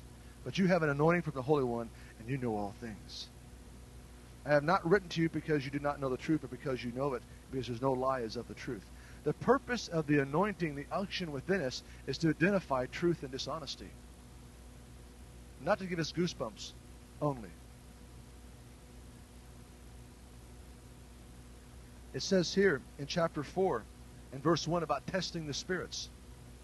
See, folks, listen very carefully to me. And I wish I could pray that you hear me. I mean, we preached this message in uh, at, at, Wall Street, glory to God, in New Jersey, and uh, uh, two months ago, and and I told you yesterday, was it yesterday or Monday night, I, whenever it was, Sunday night, hallelujah, I gave the testimony of what happened. You know, we need to get another book going, another sequel to The Gentle Whisper, The Secret Place. There's so much happening, hallelujah. But what's so interesting about this whole thing, and we've been walking this truth, and we went up to this brokerage firm, these Jewish guys I've been witnessing to, and, I, and he wasn't there but he knew I was coming. He got scared. And so we, God had called us to go build a shofar at Wall Street again. And right after we built the shofar, the Dow Jones had the fifth largest drop in history. And the terrorist bomb exploded, and America began to get shaken and pulled into a conflict right now. Let me tell you, folks, it's not the end yet. It's just the beginning of the wars and rumors of wars. But I'm trying to say that it seems to be when the shofar is blown under this anointing, it initiates the plan of God in regions and cities. It's really amazing. I, I'm, I am blown away by what goes on. I'm serious, folks. I, I like it but it's fun. but I'm scared too. The intensity of it coming forth. And it's not because I have just been soaking, it's because I've been walking in truth now. Oh, truth about taxes, folks. Hallelujah. Praise God. Revenue Canada's coming up. Another time to pay my taxes. Not try to get creative and hide it from them.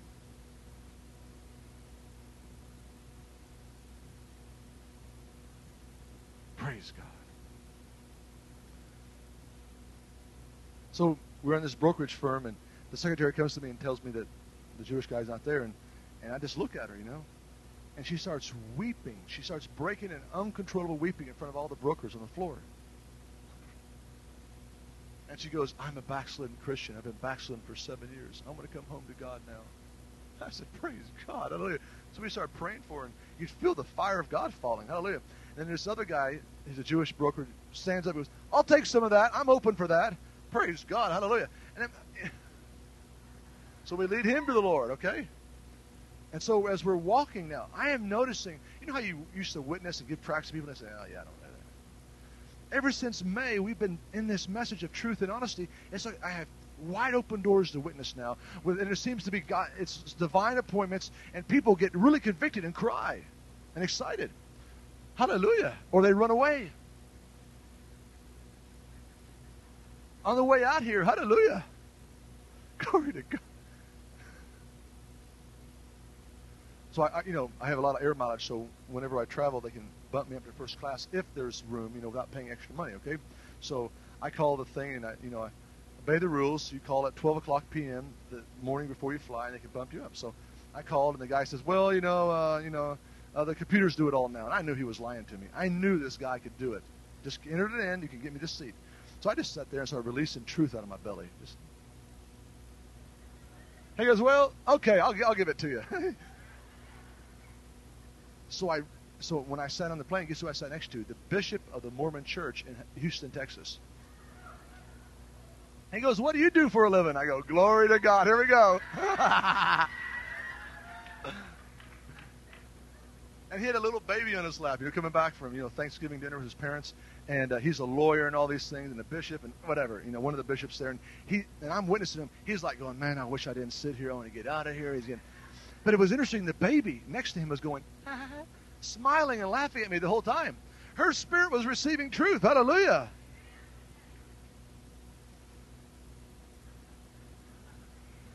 You know, and I tried to let up a little bit and let's talk about the election now, you know, but I felt sorry for him. The Lord says, no, go back to that subject. Get the glory on him. Hallelujah. Glory to God. Why are you all excited about that? Why aren't you excited about the word more? See, we get excited about testimonies. What about the word? Come on, folks. Hallelujah. Let's get excited. Great. It's spanking time tonight. Hallelujah. My little boy Gideon once when he was little, you know, he pulled Deborah's hair, and I came home from the store and he goes, Abba, go ahead and give it to me now. What are you talking about? He goes, no. I did something bad. Go ahead, I'm ready. I said, wait, I pulled Deborah's hair and I'm sorry. Go ahead and give it to me. That's why I just gave him a little tap, you know. Now, if I would have heard about it and he was hiding in his room, you know, playing with his model airplanes, and I found out about it, oh, he would have got a bigger tap, you know. But because he first came to me, I get a little tap. So he first go to him, hallelujah, he gives us a little tap, hallelujah. Come on. Don't you want Abba to go, there's my boy, there's my daughters down there in Calgary. Mm. Hey, Gabriel, go get them what they want. I love to hear my children when they walk in the truth.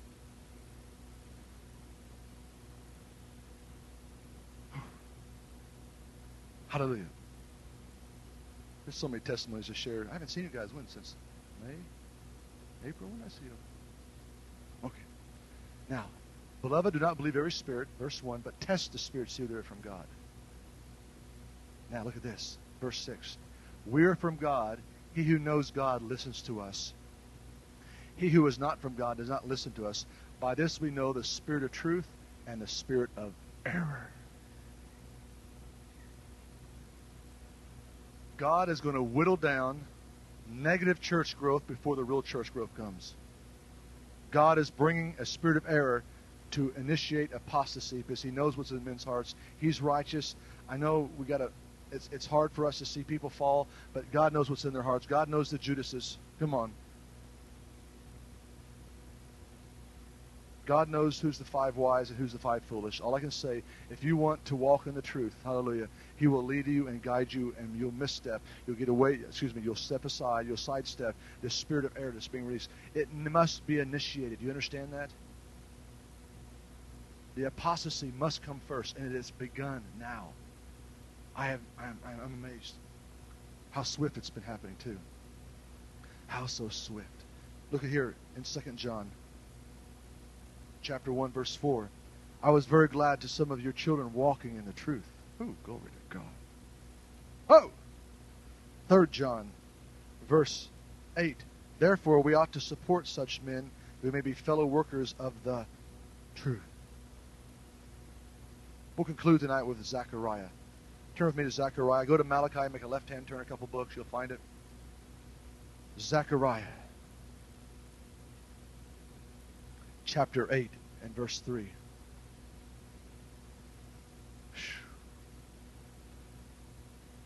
Sure love y'all. Hallelujah.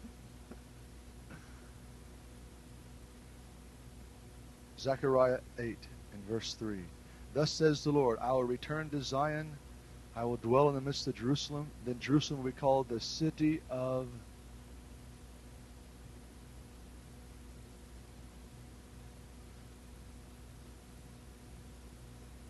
if you're involved in sales, please don't speak evangelistically. From my own experience, I, I, know it must be difficult, it's perilous times, but for men and women that are in the, the sales world or the business world out there, you're confronted with so many half truths. You're confronted at times to squeeze the numbers. Come on, and make it happen. Come on, folks. There's so much deception out there that we can shine forth as truth. I know that when I was in sales and we had a line of products, um, large business machines, very expensive business machines, and uh, I would literally, I got so tired of the hype and the sales and, and all the false lies what these machines could do and they couldn't do, that I would, I was a new believer. I eventually would go into people's offices and I'd sit down with the business manager, or the owner of the company. I'd say, "Sir, I'm going to be honest with you." I would say, you know, the Bible talks about love your, your neighbor, or I'll say, because you understand this, the golden rule.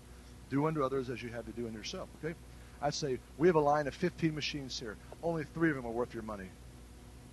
If my sales manager heard me that, he'd kick me out as quick as, you know what I'm saying? I'd say, you only want these three. The other ones have mechanical problems. We have too much fixing them. He goes, man, I like that truth. Show me which one. Sign. Show me where to sign. In one year, I led the entire company in sales. Oh, come on, folks. Hallelujah. Because I refuse to do anything that I wouldn't do to myself also. You know how many employ, uh, employers are looking for employees that will, will not take home paper clips and letterhead? Come on.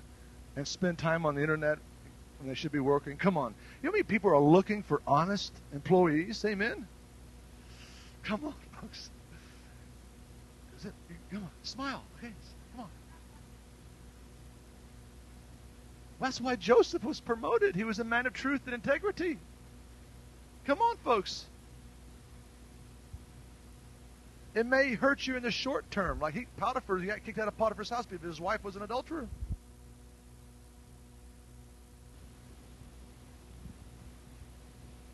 I'm convinced that as we walk in this hyper truth, ooh, glory to God, this mega truth, this ultimate love of the truth. Remember, those who do not love the truth fall away.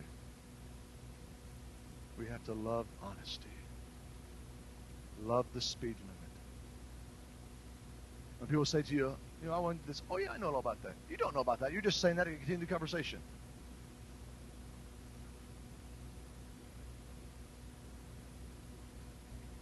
That's you, yes, be yes. You. I was driving to Toronto to preach up there um, a while back, and it was early in the morning driving through upstate New York, and I was just totally blitzing the Holy Ghost. I love the early morning drinking. Hallelujah. 8 a.m. on my way up, going to the Catskill Mountains, beautiful. And I was listening to a, a, a you know, take me away, hallelujah.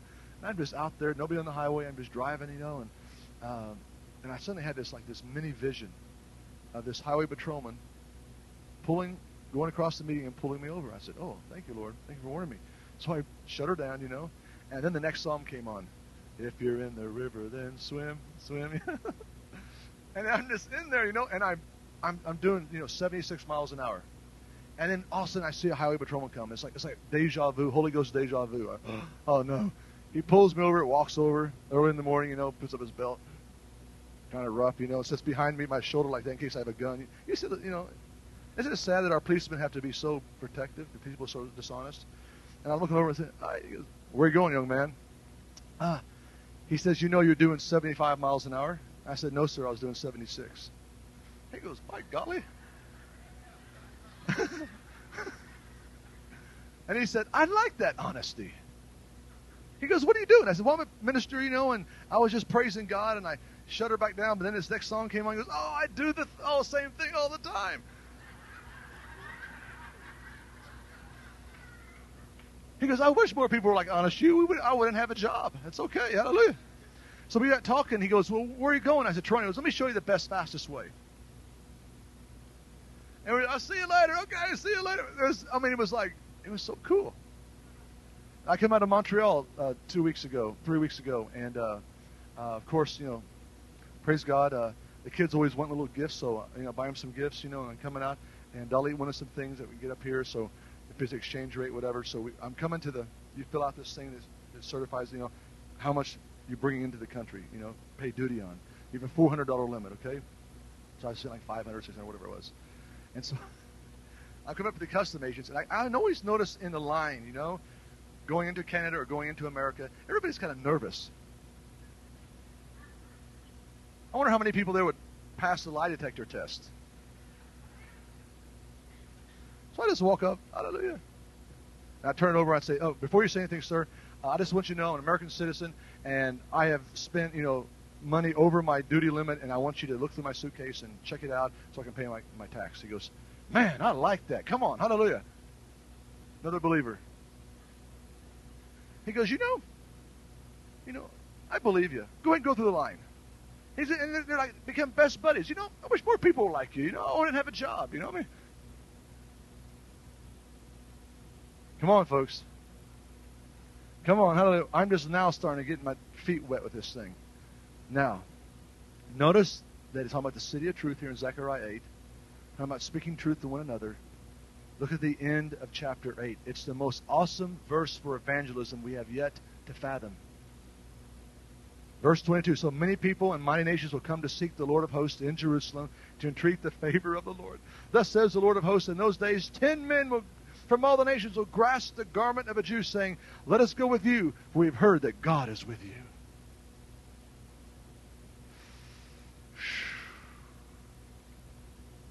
Why is God with them? Because it's a city of truth and they're speaking truth to one another. Lord, I deliver what you put in my heart tonight. Hallelujah. I thank you for the spirit of truth and honesty. We worship you. We praise you tonight. Hallelujah. And we thank you for it. Oh, Lord. Lord, let this ring across our bow, Father God, a warning shot to love you, oh, to love truth, to love honesty. Hallelujah. This truth is one of the checkpoints up the mountain of God. Hallelujah. Who shall ascend the mountain of God? He who speaks truth in his heart with his neighbor. Hallelujah. Who hates unjust gain. Hallelujah. Thank you, Lord. The truth sets us free. I like to put on a prophecy tape. Some of you have not heard it yet. If you have heard it, it's great to hear it again. I want to put on a, a tape, and I'll mention this testimony again. When Dalit and I began to preach this message, we were with a dear brother named Floyd who travels with Steve Hill and does the worship for for for uh, times for Steve Hill's meetings. And he was in one of the meetings, and uh, he he was doing the worship. He heard a message like this, and he got on the piano, and I just looked at him. I said, "Just do whatever God tells you to do." And he began to prophesy, and you can literally feel the fear of God and the separation in your heart for God. It's it, I love this prophecy. Hallelujah. We've had over 500,000 hits on our website. People coming just just soaking in this word and the sound of the shofar. Hallelujah. Uh, I did a study also why there people, so many people are bl- blowing shofars now. So many people are being led to buy shofars. The reason why in the Old Testament, the last thing that God did as a sign to the people before judgment came was that people began to blow the trumpets. So we definitely are in that mix right now. And uh, we first heard this prophecy, and Dalit and I were stunned by it. We felt totally like we went through a CAT scan. God searched every little part of our heart. We'll put it on in just a moment. And then uh, those have not heard, this is a real exciting miracle, but um, we were in uh, Montreal at an English-speaking church, and we were praying for the folks, and there was a man in a wheelchair over there in the corner, that he was an Israeli. He was a you know, hardened Israeli, secular engineer. He told us that later that he was in the Six Day War, in a very you know uh, dangerous unit, and he heard a voice. A voice from heaven spoke to him and says, "Leave your unit right now and get back home." He was miraculously spared by God. Hallelujah. Without being killed during the war. And uh, he said that um, since a little boy, he's been wanting to hear the sound of the shofar again. But the problem is, it's hard for him to get around because he has this genetic disease which killed his mother. It's a genetic disease that destroys your nerve endings. And slowly he, he was wasting away the last 25 years in a wheelchair. And he was in such pain he could not walk with this genetic disease that he used to you know, hit syringes full of morphine into his leg just to go to sleep at night. That's how much pain for 25 years, slowly wasting away. And I just looked at this, this is an impossible situation. I didn't even think about healing. I just thought about, well, at least get the guy saved. And so he goes, I just want to hear the sound of the shofar again. I want to hear the fear of God. Ooh. Didn't think anything about it. We prayed for him. I didn't feel any anointing, folks walked away, came back the next night to start the service. He walks in.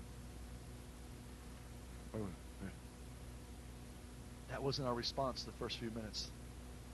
I Everybody says, oh, Yossi, what happened to you? And he stood up, and everyone went, oh. And then we went, oh, praise God, hallelujah. and he shared, he says that he went home that night, and for the first time in 25 years, he could walk. He came to the service. He was like a little boy, shining, glowing. And I said, Lord, what was it? It was playing this prophecy. Hallelujah. It wasn't just us laying hands and blowing the shofar of him. It's when he heard this prophecy, he made it, he did something inside, and God healed him. Hallelujah. Glory to God. I mean, first Sunday night we played this, we saw God was touching some people up here. So when this comes on, just hear. I believe it's a fresh word of the Lord. And after this prophecy, after you hear Dalit screaming and people getting delivered. Hallelujah. Glory to God. I want the worship team to come up. Hallelujah. We're just going to pray for you. I'm just going to pray that the true serum gets inside you. Amen. Glory to God. Go ahead. Let's all stand up as we hear the word of the Lord tonight. Ho!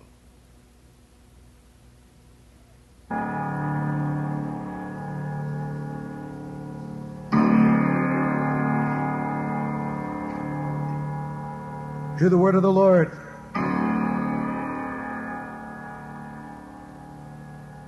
Even in this hour and in this time have I come. And this is what the Spirit of the Lord said to those who would hear my word.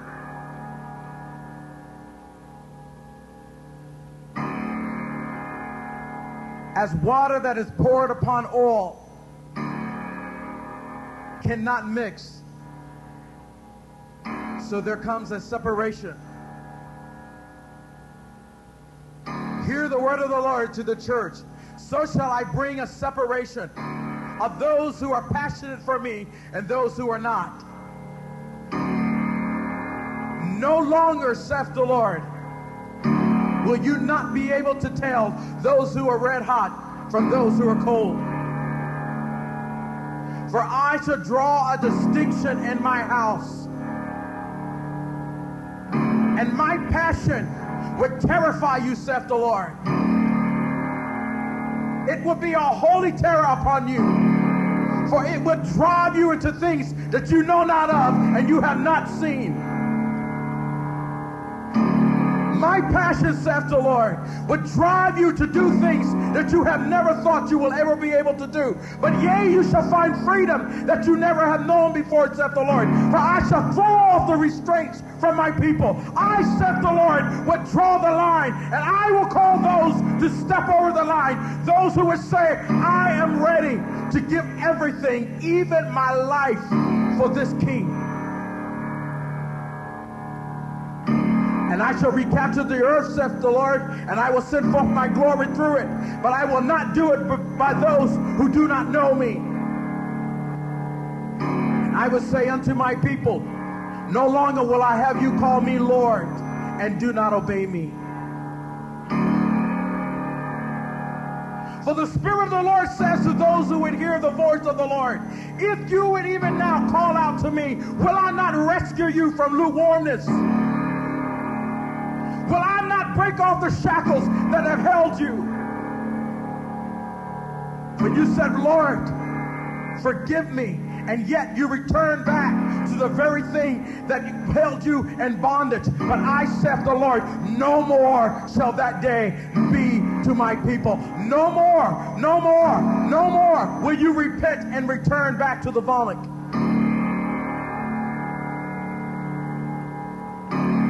For I say, I will have those that are red hot for me, and I will make you hot. You cannot do it, saith the Lord. I will despise your programs. And I will turn away from the very things that you do with your own hand. But if you heed my voice and listen to my command, I will blow my breath upon those things that my spirit is leading you to do, and you will soar with me. For the Spirit of the Lord says the countdown has begun. Do you not know and have you not understood that I am calling for a people to make them ready, ready, ready, ready for my return? Ready. Have you not understood that I am the Lord thy God, and I sat upon the circle of the earth, and I do as I please? For the hour belongs to me, saith the Lord. This hour is mine. And what I'm about to do, saith the Lord, will cause many to run away from me. But I will pursue them with a holy passion. But if you continue to run and you do not pursue me as I will pursue you, then I would say to you, choose whom you will serve. It will be your choice. But for those who delight in me, I shall bring you to the mountain of God, and you shall see my glory. And not only shall you see my glory, but my glory shall be seen upon you. And men will say, Tell me about this God. Tell me about the Lord, for I see his glory upon you. No more will you call upon me, and I will not answer. But I say there should be a separation. You decide. You decide. For I knock. I knock. I knock. Church, will you hear me? I knock. Am I not a terrible God? To be feared and honored. I knock. I knock. Who will hear? Who will obey? For know you not that I said, even when I was on the earth, that I must be about my Father's business. And I say unto you tonight, I am about my Father's business. This is not a game. And you're running out of time.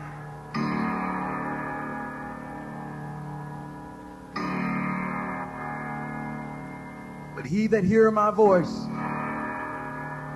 and heed my command, I shall make you a pillow in my temple, and you shall see my glory. And the fragrance of my glory will rest on you.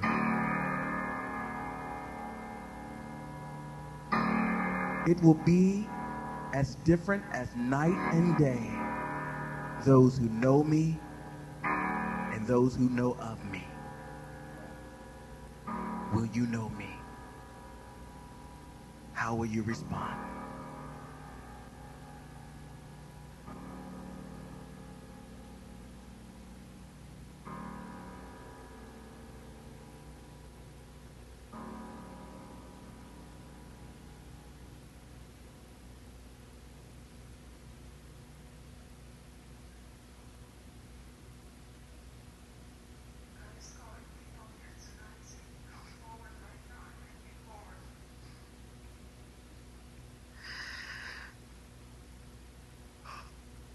Some of you here just said the prayer of salvation, but you don't live for Him at all and you don't obey what He says to you. Jesus said, Why do you say Lord to me and you do not do what I say? And at that day, He would say to you, I never knew you, depart from me. You willfully transgressed against me. Just come before him and run because where the Spirit of the hmm. Lord is, where Jesus is your Lord and not just your Savior, there is liberty. There is liberty from sin. There is liberty from cigarettes. There is liberty from wine and drinking. There is liberty from sickness. There is liberty from disease. There is liberty. There is liberty where the Lord is your Lord and not just your Savior. So run to the Lord. Run to the Lord right now. Run to the Lord. Seek Him where He is near.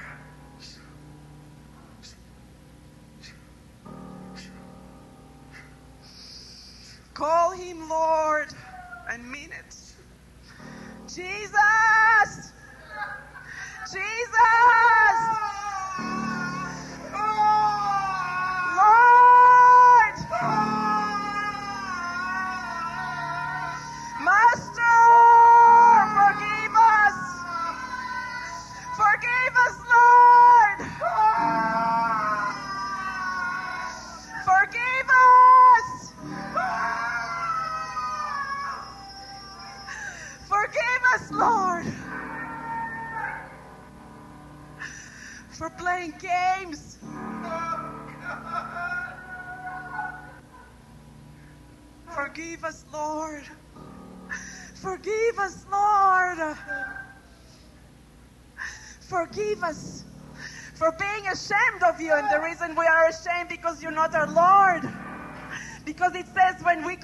Jesus, when we believe in our heart, we will confess it with our mouth. When we believe that He's our Lord, we will confess Him with our mouth. Oh, Father, forgive us. Forgive us. Forgive us. Forgive us, Lord.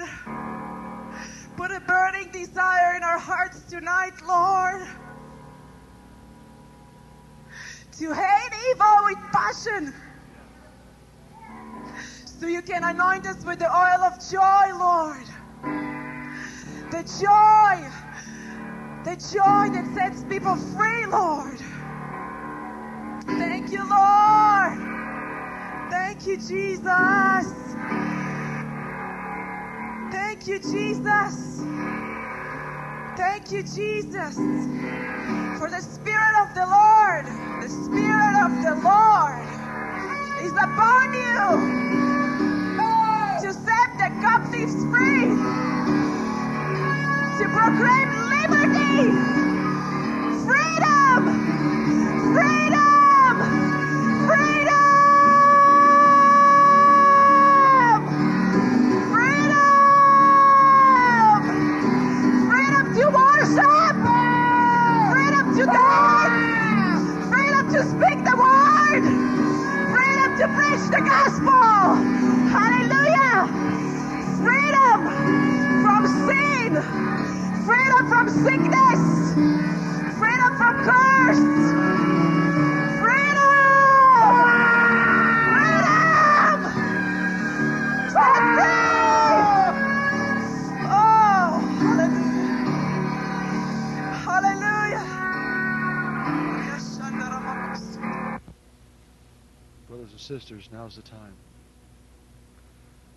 Spirit of God's been convicting you tonight. You need to come to the altar. We're going to pray for you. We're going to serve you. Hallelujah.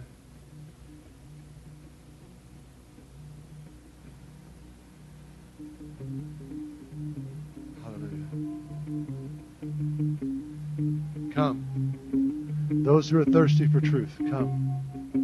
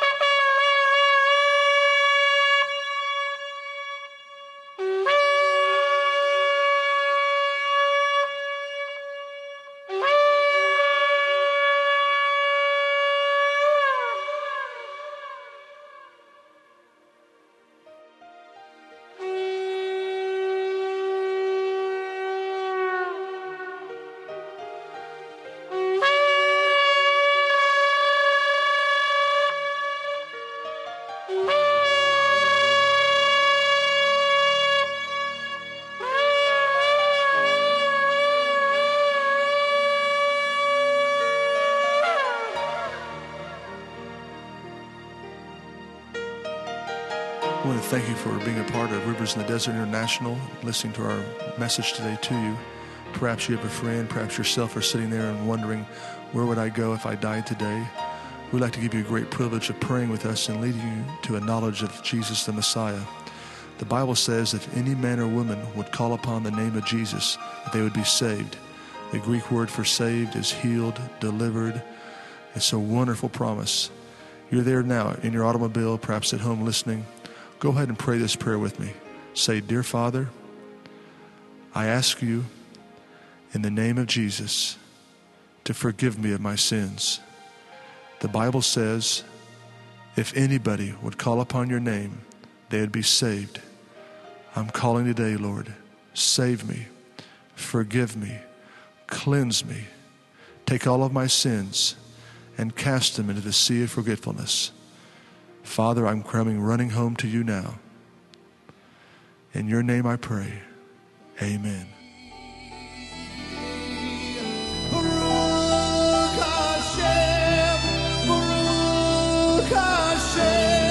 If you'd like to contact us in our ministry, you may do so by writing us at Rivers in the Desert, P.O. Box 2788 in Alpharetta, Georgia 30023 in the United States of America.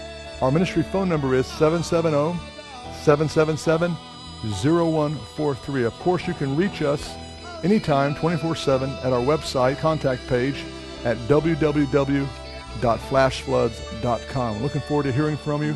We are here to help equip you to be tactical warriors in this hour, to wake up His church, to win and disciple lost souls, and to take out terrorism of all forms. God bless you. I'm looking forward to hearing from you. Shalom, shalom.